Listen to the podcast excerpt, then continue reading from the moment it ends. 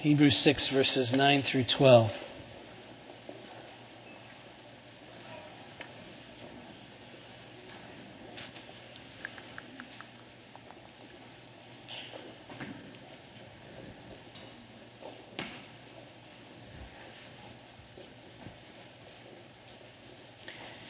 Hear the word of God. Though we speak in this way, yet in your case, beloved, we feel sure of better things, things that belong to salvation. For God is not so unjust as to overlook your work and the love that you showed for His sake in serving the saints, as you still do. And we desire each one of you to show the same earnestness, to have the full assurance of hope until the end, so that you may not be sluggish, but imitators of those who through faith and patience inherit the promises. Now, I must confess to you, you know, I started this passage last week. The more I read it, the more inadequate I feel uh, to preach it. I always feel that way. Inadequate to say the kinds of things I'm supposed to say, but I must say, for whatever reason, this particular passage is exhausting me uh, in a good way. But I think there's two more sermons out of it, frankly, just because I, every time I read it, there's just, I can't even seem to get started, but I will. I feel as if I'm scratching the surface with you. I'm going to roll up my sleeves. My wife's in Florida. she would never let me do this. But I'm just warm and I'm ready to go, and so don't tell her. She'll be just. I know right now she's. No, there's a change in time, so at least she's not sitting in church anywhere, but she's feeling this right now. She's at lunch with my parents. I'm sure she's thinking, there's something wrong. Something wrong. Fashion wrong. I don't know. Okay, now what is really important to the author of Hebrews here is this whole idea of full assurance. We started this last Sunday to think through what it means to be people who have, as he says, the full assurance of hope until the end. Um, this is important to him because what's important is he sees this particular church, this particular group of people, is that he, he sees that they're in, in, a measure of spiritual danger. He sees some drifting. He sees some neglecting of this great salvation. Uh, he continues to use, it appears, this overlay of the ancient Hebrews when they were in the wilderness and being disobedient and hard of heart, and they didn't enter into God's rest. And so now, with that in mind, he, he then tells us in, in the verses we picked up a couple of weeks ago in chapter 6, verses 4 through 6, about this situation in which a person will not repent, that they'll fall away to such a degree that they won't repent. And, and he says all of that. Uh, and so, what, what's really important to him here is that, that, that they, that we persevere to the end. And, and notice how he puts it here in verse 11. He says, And we desire each one of you to show the same earnestness. So there's some sense of passion, zeal. Uh, we could even say work at this uh, each one of you to show the same earnestness, to the full assurance of hope. He said it's so important that, that you need to concentrate uh, so much attention to it that it's called earnestness. I love the word earnestness because you feel it is earnest. You know, you feel there's a sense of, of, uh, of work here, of, of, of passion, of intentionality. Show the same earnestness to have what we've been talking about this full assurance of hope until the end, so that and I'm not sure if there's a so that in the NIV, but, but there should be, uh, so that you may not be sluggish. He says, I want you to be earnest about this so that you have this full assurance of hope, and those working together will keep you from being sluggish. And instead, you'll be imitators of those who, through faith and patience, inherit the promises. And so it's of such great value to see to, to have this full assurance of hope so that we can imitate those who through faith and patience inherit the promises. There seems to be something very closely tied together between this full assurance of hope and this ability to persevere to the end. And persevering to the end is of great importance. You remember the words of Jesus. He said, He who perseveres to the end will be saved.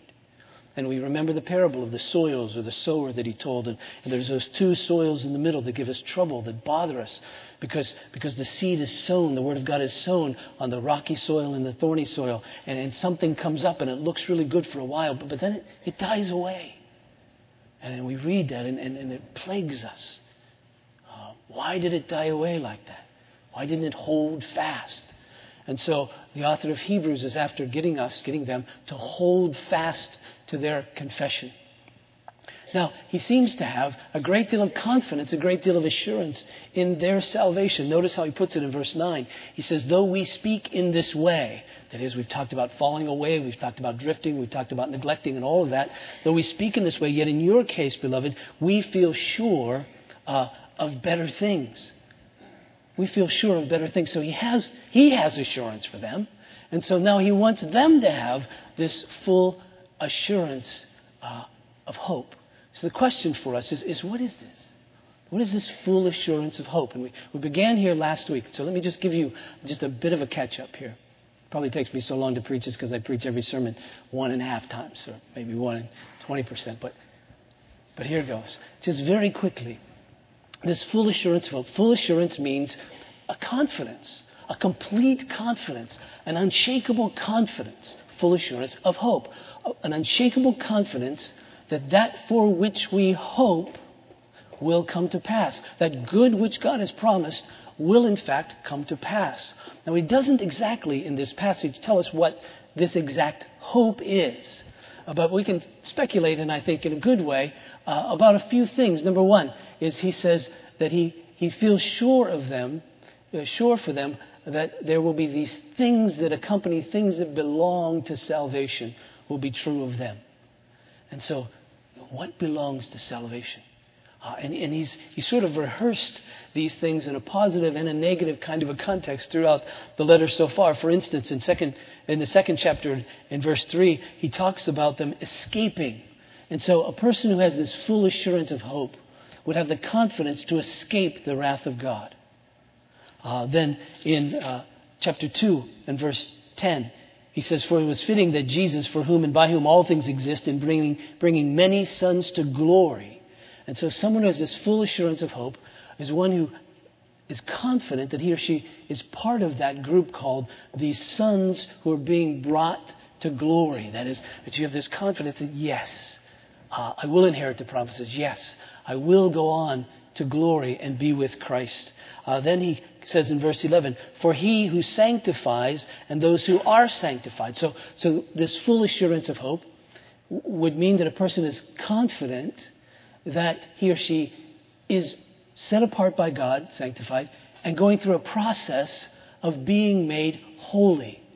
So there's this confidence that, that what I'm experiencing now, even in the context of struggle with temptation or whatever that might happen to be, is a good struggle because I know that this is sanctifying me. I really, if, if, if there was an English word, I would transfer, tr- translate that word for sanctify into holify, uh, making me holy.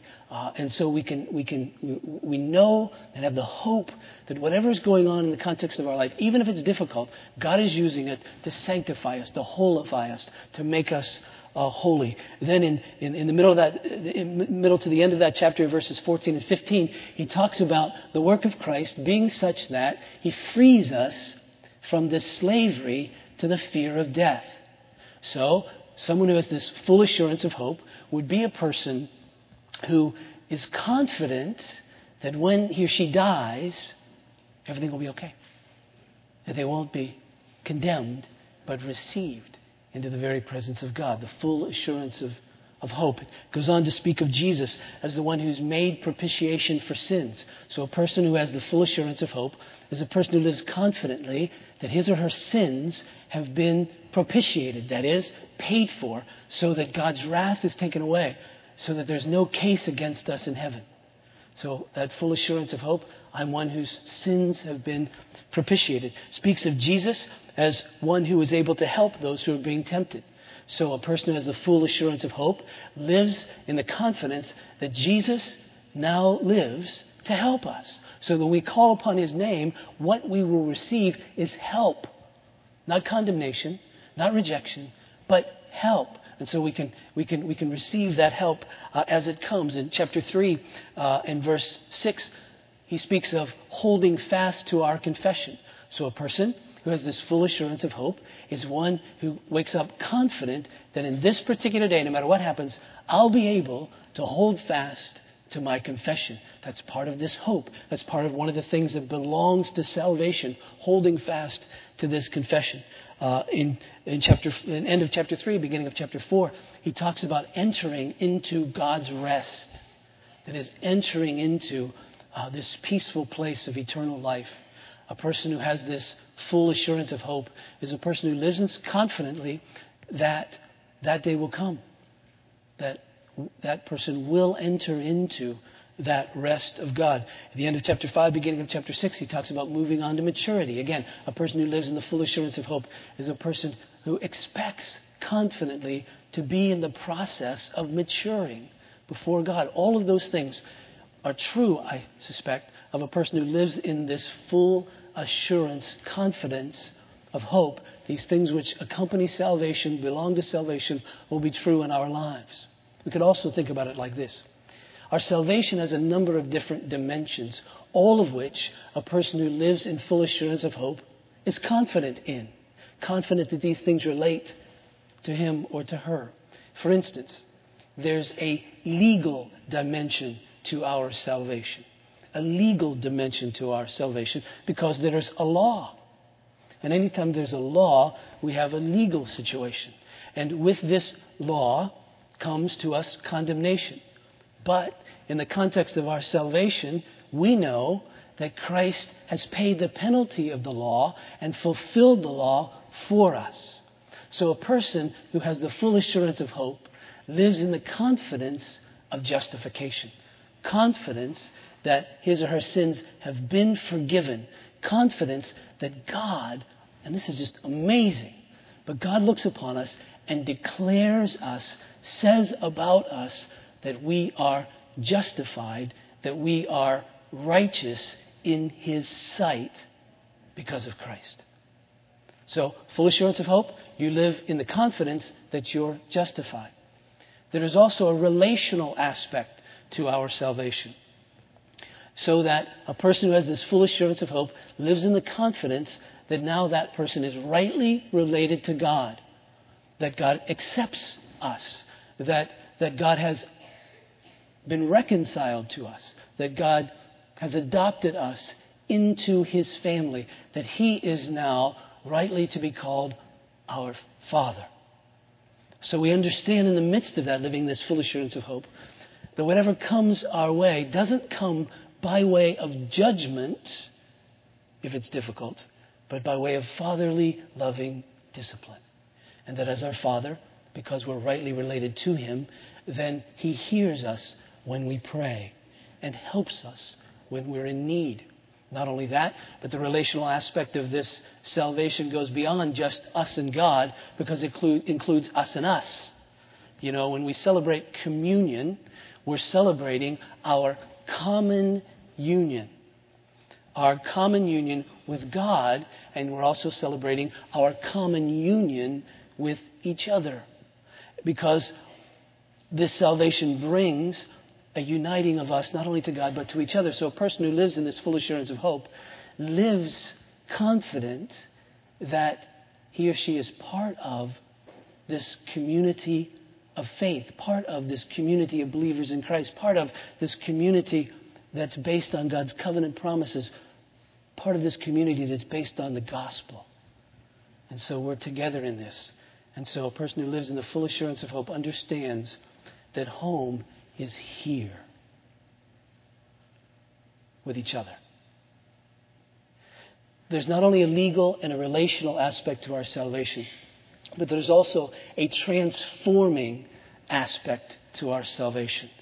That is, that as people who have the full assurance of hope, we trust that at every moment in time, God is transforming us. God is spiritually forming in us His very Son and the image of His Son, Christ. And thus, what will come out of us is what the Scripture calls the fruits of the Spirit, the fruit of God's Spirit at work in us. So all the time transforming, as I said a minute ago, that we can then know that whatever we're going through at any one point in time isn't coming to us by way of condemnation or judgment from God, but coming to us to mature us, to grow us, so that we can be transformed into the image of Christ. And fourthly, finally, this salvation is also also has a, an eternal dimension. That is, it doesn't end, that it doesn't stop, that we're secure in Him, and that a day will come when we will actually be glorified. That is, that we will actually be completely transformed, not into God, but into human beings that perfectly reflect Him just as we should. So the person who lives in the full assurance of hope is a perfect a person who anticipates one day with confidence being glorified. Whew, now breathe. I know I just preached eight sermons, but but but you need uh, you need to just right pray for me. One of the things I'm going to try to do next week uh, is is complete uh, manuscripts, write out the last five sermons and put on the website because I know they've been dense. Sorry. And so uh, I know you get tapes and stuff and listen to those, but this might help you to have them this way. If it's helpful, good. Uh, if not, I just need to do this for me, frankly, just to get them out of my system, but uh, or maybe into. But um, so pray for me about that. I know they've been dense, so all this information might come back to you in written form in a way that you can can rethink. But I think it's good to catch it all at once. That's what it means, I think, to have this full assurance of hope. The second question we asked last Sunday is it reasonable to think that we could ever have such a thing? Uh, and to answer that question, remember, I, I made a distinction between the objective security of our salvation and the subjective assurance of our salvation. One is objective, the other subjective. Objective meaning it has happened and it's done and secure.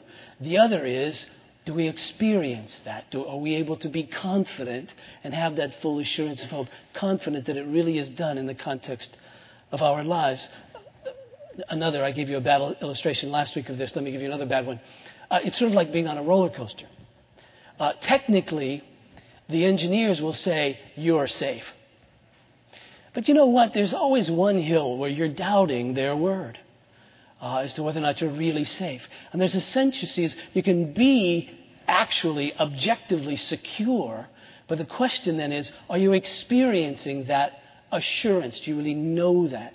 And, and, and the truth of the matter is that there are believers who struggle in the area of assurance. In fact, I would venture to say that from time to time, all of us wonder.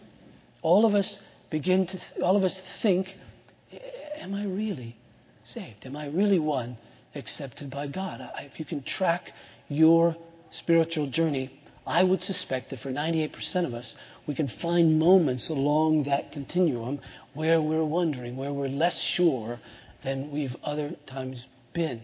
Let me give you some glimpses into history. Charles Spurgeon, who was probably the greatest uh, preacher of the latter part of the 19th century, some people would try to make the argument that he's the best preacher of all time, but I'll I don't know about that, but he certainly was uh, the grandest, most effective, even, it appears, preacher of the latter part of the 19th century. Went through a great trial in the context of his own ministry. It was called the downgrade controversy. Uh, and this was a time when Spurgeon uh, thought, and he was no doubt right if you check the history, uh, that preachers of his day, even in his own Baptist denomination, were downgrading the gospel that they weren't preaching the whole gospel. They were downgrading it, so it was called the downgrade controversy. And it so affected him in the context of his life that he writes this. He says, I felt at that time very weary and very sad and very heavy at heart. And I began to doubt in my own mind whether I really enjoyed the things which I preached to others. It seemed to be a dreadful thing to me to be only a waiter and not a guest at the gospel feast. So here's this great, great man by every measure. But because of the sadness, the weariness, the trial that he was facing at that moment in time, uh, felt himself exhausted and wondering. Uh, John Bunyan, you may know from writing the book The Pilgrim's Progress, this 17th century uh, believer, uh, also wrote a book called Grace Abounding to the Chief of Sinners. And if you read Grace Abounding to the Chief of Sinners, it's rather autobiographical, and it sort of covers, we think at least, it's hard to know, and he's not great detail, the, the first number of years of, of Bunyan's conversion. But if you read that book, you will find a man who struggles deeply with assurance. In fact, one page you're convinced he's a believer and he knows it. And the next page you're convinced he's an unbeliever and knows it. Uh, and he's just in and out and in and out and in and out. But it took a while for this maturation process to grow before he, he, he, he knew God deeply enough, personally enough, uh, to have assurance. William Cowper, who was one of the uh, best, I would say, Christian poets of the 18th century, hymn writers, uh, he wrote a hymn that you would know, uh, the first line being, uh, being which, uh, there is a fountain filled with blood drawn from Emmanuel's veins. Um, by the way, I'll, I'll, read another one of his hymns in about two weeks. That will be a great blessing to you, but, but you have to wait. Um, I'll read all six stanzas because it will help you. But, um, um but he suffered deeply with depression. Uh, and here's what his biographer said about him. He said he was naturally inclined to morbid brooding and, and worry. He fell prey to very deep religious doubts and often fell into deep depression. The last decade or more of his life was a period of deep gloom and a settled notion that God had cast him off. Again, he's a man, if you read his life, you will find that's a Christian. His friends would tell him all the time, No, you really are a believer. You know, your profession is, is, is right. Your life is, is exemplary as, a, as, as one who would trust in Christ. And yet still he struggled with the context of that because his, of his own, his own temperament. You see, this lack of assurance is different from unbelief. Donald Whitney, and let me just plug his book. It's called How Can I Be Sure I'm a Christian? Uh, Donald Whitney is a professor at the Baptist Seminary up in Kansas City. In fact, his wife led a women's retreat for us a couple of years ago. But this is a fine little book um, I think that you'll find. Um, it's called How Can I Be Sure I'm a Christian, if that's something you want to read about. But he puts the difference between doubt and assurance like this. He said, Unbelief is unambiguous in its denial of certain things and clear about where it stands. So unbelief is, is unambiguous, it's, it knows it doesn't believe. A doubt is by definition unsure of its position. But doubt may lean in one of two directions. It may be skeptical doubt, leading away from faith and toward unbelief, or doubt that is straining toward faith but lacking in something. Often, what is lacking is a more thorough understanding of, of the truth, as pieces of the truth increasingly fall into place, they're wholeheartedly embraced. And that second part, last little line, is no doubt true, but, but there is this sense that many believers struggle at this point, not leaning toward unbelief in their doubt, wanting the assurance, believing, but for whatever reason, there seems to be this barrier of, of this full assurance of hope. In fact, I'll make the case that the author of Hebrews, as, as we get past this particular passage and get into verse uh, 13, through the middle of chapter 10, will be laying the groundwork of this objective security. Because you see, there is objective security. We are secure in Christ. Last week, we made the case that, that the, the ground of our assurance, or I'm sorry, the ground of our security in Christ is, is God. That He's the one who saved us. That it's His character that guarantees it then it's His promises that back it. And so, given that it's God, then we can be secure in that. A person who is saved really is, because God has done the work. And it's receiving that, it's, it's, it's embracing that, it's trusting that. A struggle for many, difficult for all, I suppose. Now, why the struggle? I mean, I've read these great people of history. I've uh, made mention, some of you can, can give me the days uh, in your own history where, where this struggle existed. Let me give you a number of reasons, and let me pinpoint a couple of reasons that were particular probably to this group, and then how it is that the author of Hebrews has some confidence that they're saved. And we'll be going to about 10 after 12, so just relax. The, um, I just like to give you a heads up, you know, just so you know I know that I know what I'm doing. Um, just in case you're wondering about that. number of reasons. Number one is the, the existence of false assurance. One of the things that plagues us is that we know that there are people who are sure of their salvation in their own minds, but they're not saved. You remember what I think is one of the most awful passages in all the Bible. Awful by, frankly, it's scary. When these people come to Jesus and they say, Lord, Lord, we prophesied in your name, we cast out demons in your name, on and on and on. And Jesus turns to them and says, Depart from me. I never knew you. That's awful. I mean, to think they were that deceived because they seemed so certain. There are others in the course of, of your life, perhaps, and certainly in the course of my life that I know who are certain that they're going to go to heaven when they die. But when you ask them why they're so certain, they give you all the wrong answers. They say things like, well, because I go to church, because I give money, because I've been baptized, because I joined the church, because I'm generally an all around pretty good guy. And you go, but what about your sin? And what about the work of Christ? And what about. And yet, they, they, they, they're so peaceful in the midst of that. And, and then you begin to think, well, I'm peaceful, and they're peaceful. So peaceful isn't, isn't the most important thing here. There needs to be a reality to our peacefulness. So, so who's right here? It can't be both of us. We, can't, we shouldn't both be in peace. Maybe I'm wrong. Maybe it's me. It could be, as in the case with Spurgeon, that various trials come in the context of our lives and beat us down. For whatever reason, tire us, exhaust us, make us begin to wonder if God is really for me, why is this happening in the context of my life? There was a humorous book written a number of years ago for high school students that said, God, if you love me, why can't I get my locker open? Yeah? It's like I prayed for the combination.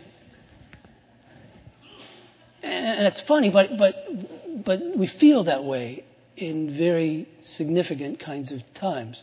When difficulties come, we begin to think, God, you know, if I really belong to you, if, you, if I really am yours, if you really do love me, why am I experiencing, why am I experiencing this? I wouldn't do this to somebody. So why are you doing this to me? And so we begin to wonder, then maybe I don't really belong to God. Some struggle, I think, and I know every pastor I've ever polled, we've talked about this. There are some, frankly, who struggle more because of their own personal temperament. We all know we have friends, we exist, we, we, we in relationship with people, we know that people have different temperaments. If you have more than one child, you know that people have different temperaments because God doesn't give you two kids with the same temperament. Um, they're always different. Once you figure out kid number one, then kid number two comes along, and then you're an idiot again because uh, they change, they're different. Uh, some are happy naturally more so, others less. And so um, some people have a, a certain countenance that's up, some people don't enjoy that kind of countenance. For the people who don't enjoy an up kind of countenance, it's more difficult. It just simply, it just simply is. Richard Baxter, who was a, another old dead guy, uh, once made this statement. He says, he said, a melancholic temperament is the commonest, as he put it, is the commonest cause of struggles with assurance. It's just true. Um, and so there are some that are going to have more difficulty, it appears, than others. William Cowper was no doubt one of those. Bless him, though he persevered to the end. Sometimes it's comparing ourselves with each other. You know, uh, there are some people we look at as, as, super Christians. We compare ourselves to them, and we look at ourselves. We say, "Well, they're believers. I must not be." And we know that's wrong because the person we should compare ourselves to is Jesus. And if we do that, then we really feel bad. Um, uh, until we begin to look at why he was so good for us. Oh, okay, I trust him. Then we're on the right track, you see. But comparing ourselves to others. Others because they you think, well, if I really have this full assurance of hope, I must, must, must get this certain buzz, this certain, this certain kind of feeling. But, but, the, but that will vary at times and vary in you. It's a conviction. It's a being convinced of. And so whatever feeling that brings to you is, is fine. But it's this certainty, it's this surety, it's this, yes, this is true, is what it means to have the full assurance of hope. Other times it's just a spiritual dry time. Again, if we mapped out our spiritual journeys, all of us can pinpoint times when we felt spiritually dry. If you read through the Psalms, there's a, an interesting recurring expression from the psalmist that goes something like this God, don't hide your face from me. And, that's that time of spiritual dryness, the time when we read the Bible and just like reading the newspaper. Times when we pray and it doesn't seem like anything is being heard. Uh, times when we're in a relationship with other people and it seems that those relationships are unsatisfying, even though they're Christian, even though they're spiritual and all those kinds of things, just doesn't seem to be happening. And it's moments like that, again, that we, we, we begin to wonder, and our full assurance of hope becomes a partial assurance of maybe. But there's two aspects, I think, that the people to whom the author of Hebrews is writing that's of most significance in this context, in this particular situation to which he speaks. Uh, number one is living in unrepentant sin. When a Christian is living in unrepentant sin, assurance flees. Uh, because it's times like that you, you really wonder, does God really accept me? Because you see, there's this, this big elephant in the room between you and God. You know, you kneel down to pray, and you want to pray about these 12 things over here, but there's this big unrepentant sin sitting there. And God says, you know, I'd really like to listen to all these things over here, but, but this is elephant. I can't, can't see you really. Could, could we deal with the elephant? Could you confess your sin? And you can confess this big thing and let's deal with that and then we can we can open up in these in these other areas and and we feel it too. You see we feel this elephant in the room too between us and god. The apostle john writes in 1 john chapter 3 he says this if our hearts do not condemn us we have confidence before the father.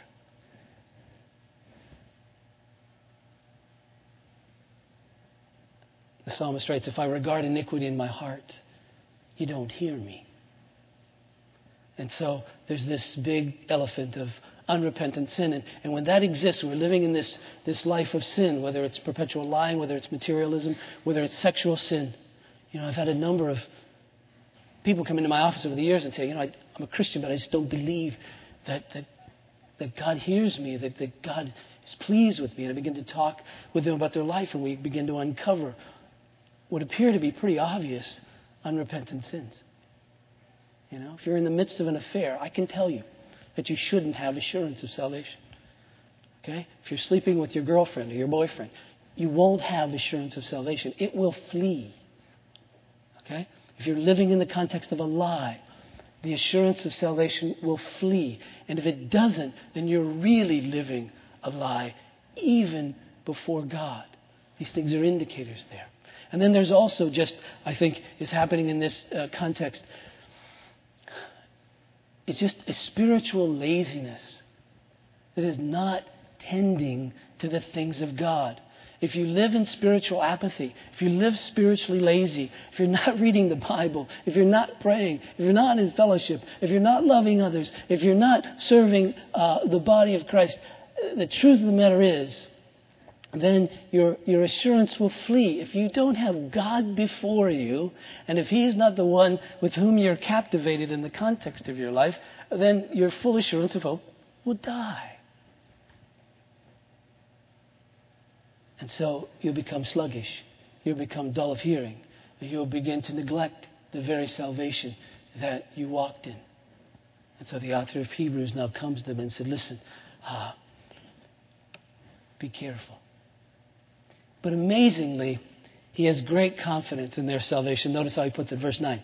He says, Though we speak in this way, yet in your case, beloved, we feel sure of better things, things that belong to salvation. So he's confident that all these things will accompany them. Verse 10. Here's the basis for his confidence. Gives two reasons. We'll only talk about one today. He says, For God is not so unjust as to overlook your work and the love that you showed for his sake in serving the saints as you still do. Two reasons for his confidence. One is the justice of God. For God is not so unjust. The justice of God. The second is in their uh, lives of working and loving. And, and here, depending on your version, you'll have a little expression in the ESV, it's for his sake.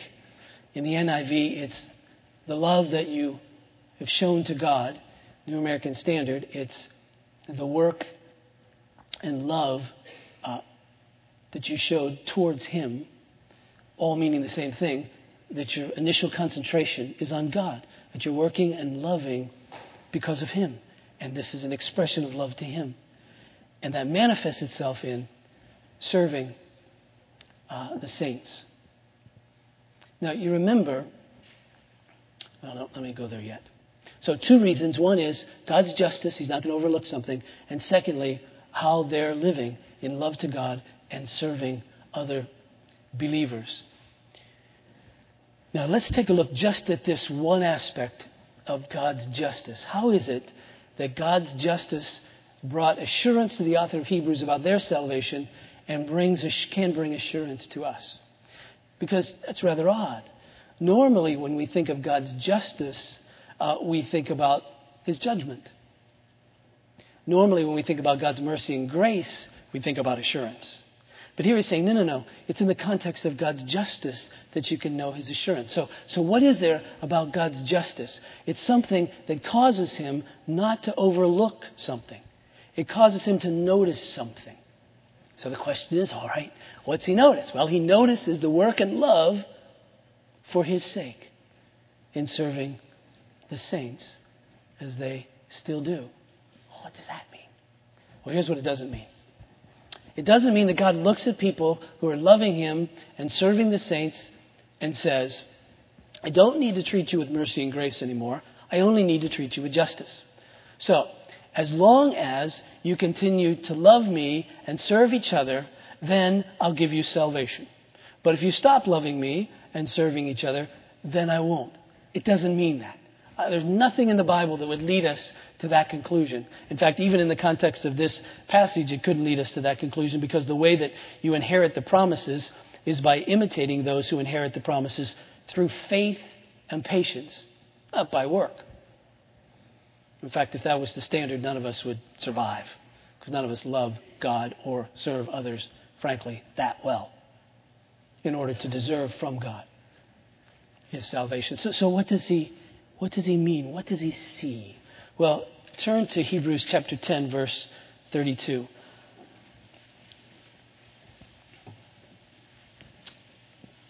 I read this last week. This is a defining passage for understanding this church. Hebrews 10:32. He writes, "But recall the former days when, after you were enlightened, you endured a hard struggle with suffering, sometimes being publicly exposed to reproach and affliction, and sometimes being partners with those uh, so treated. For you had compassion on those uh, in prison, and you joyfully accepted the plundering of your property, since you knew that you yourselves had a better possession and an abiding one. Question How did these people serve the saints? They served the saints by loving God. You see, first they loved God. First they gave themselves to Him. And because they did, they had a realization and assurance that what they had from God was so satisfying and worth so much that then they could give up everything else for the saints.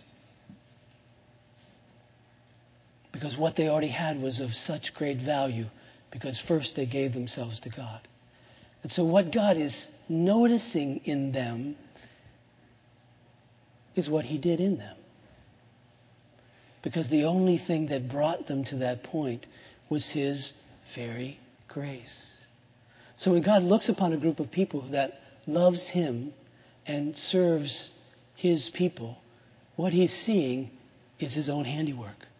What He's seeing is His own grace in action. For instance, 1 Corinthians and chapter 15 and verse 10, the Apostle Paul writes this, he says, But by the grace of God, I am what I am. Okay, I'll give you 10 seconds to find it. 1 Corinthians 15, verse 10. Come on, come on, come on, come on. People think I preach too long. It just takes you too long to find the verses. 1 Corinthians 15:10 but by the grace of God, I am what I am. And his grace toward me was not in vain. On the contrary, I worked harder than any of them, though it was not I, but the grace of God that is with me. So when God sees us serving, when God sees us working, when God sees us loving, Him and serving the saints, what's he see? He sees his grace at work in us. Turn to 2 Corinthians and chapter 9 and verse 8.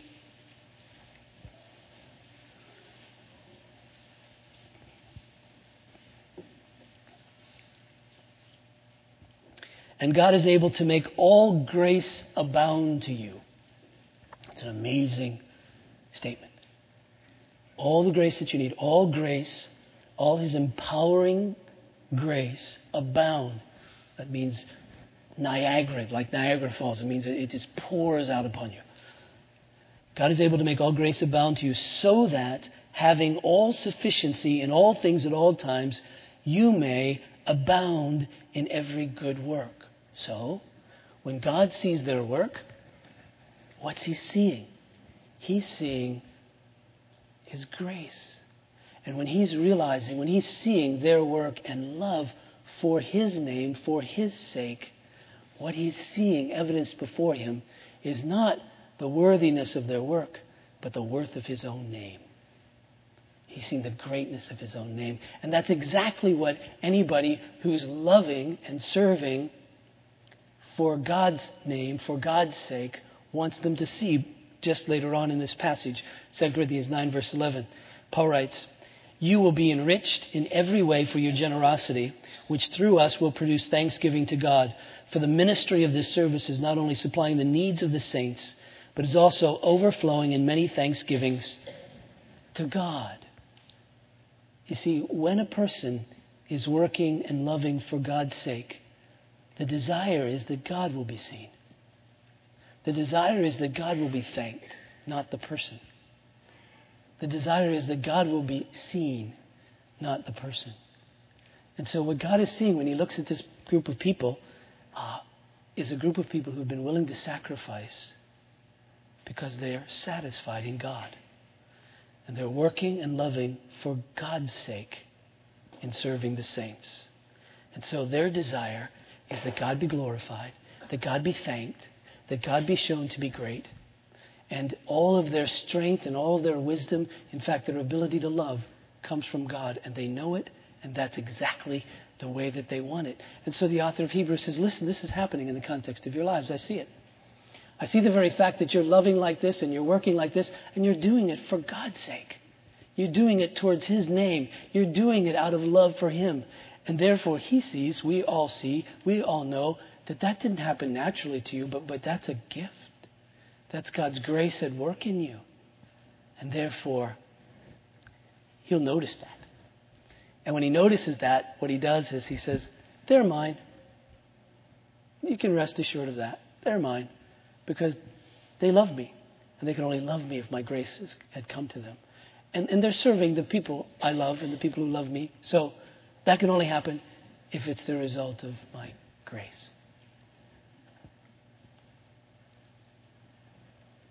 Now, I suppose if I were really crafty, what I would do now is make a long list of all the things we need at Grace CPC and all the different ways you could love each other.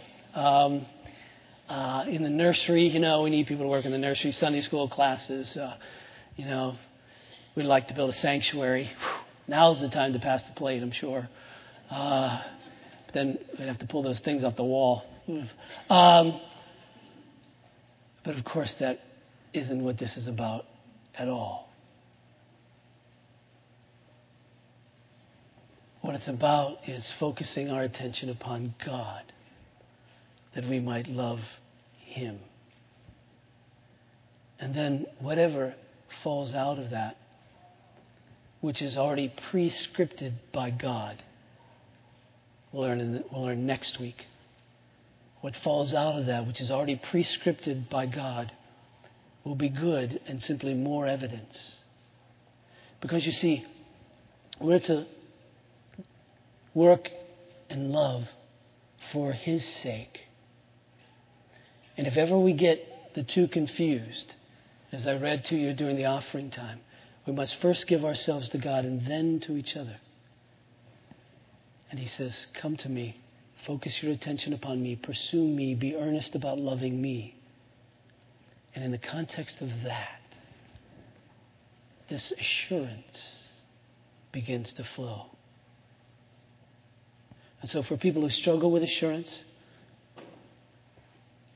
the recommendation, the command, the exhortation, the insight is this pursue God. For the people who don't struggle with assurance, the exhortation, the command is pursue God. On the one hand, pursue God so that the assurance will come. On the other hand, pursue God so the assurance doesn't leave. And again, for those who struggle with assurance, I have to be honest with you, for some it's a lifelong struggle. And therefore, your lifelong ambition must be to pursue God. Let's pray. Father in heaven, I do pray for me and for us that you would grace us with love for you in such a way that our heart's desire is to see you glorified. That our heart's desire is to receive from you strength so that when we serve, others will see this strength that comes from you and give you thanks. And we trust then from that you will enable us to live in the reality of this assurance. We are justified. We are accepted by you. You are our Father. We are brothers and sisters together. You are transforming us. And this is eternal. And this we pray in Jesus' name. Amen. Please stand for the benediction. As I do, I remind uh, college students um, and campus ministry people and graduate students um, stay for the next hour or so for lunch. It'll be a good time. Um, I remind you, too, that the response to the benediction is this little expression I shall inherit the promises. Hallelujah. Now, I really thought I was going to get to that expression last Sunday, and I really thought I was going to be able to get to it this Sunday. I'll be honest with you, it'll be the week after next. But uh, Keep saying it. Uh, if it's true, for this is your, your declaration of assurance. I shall inherit the promises.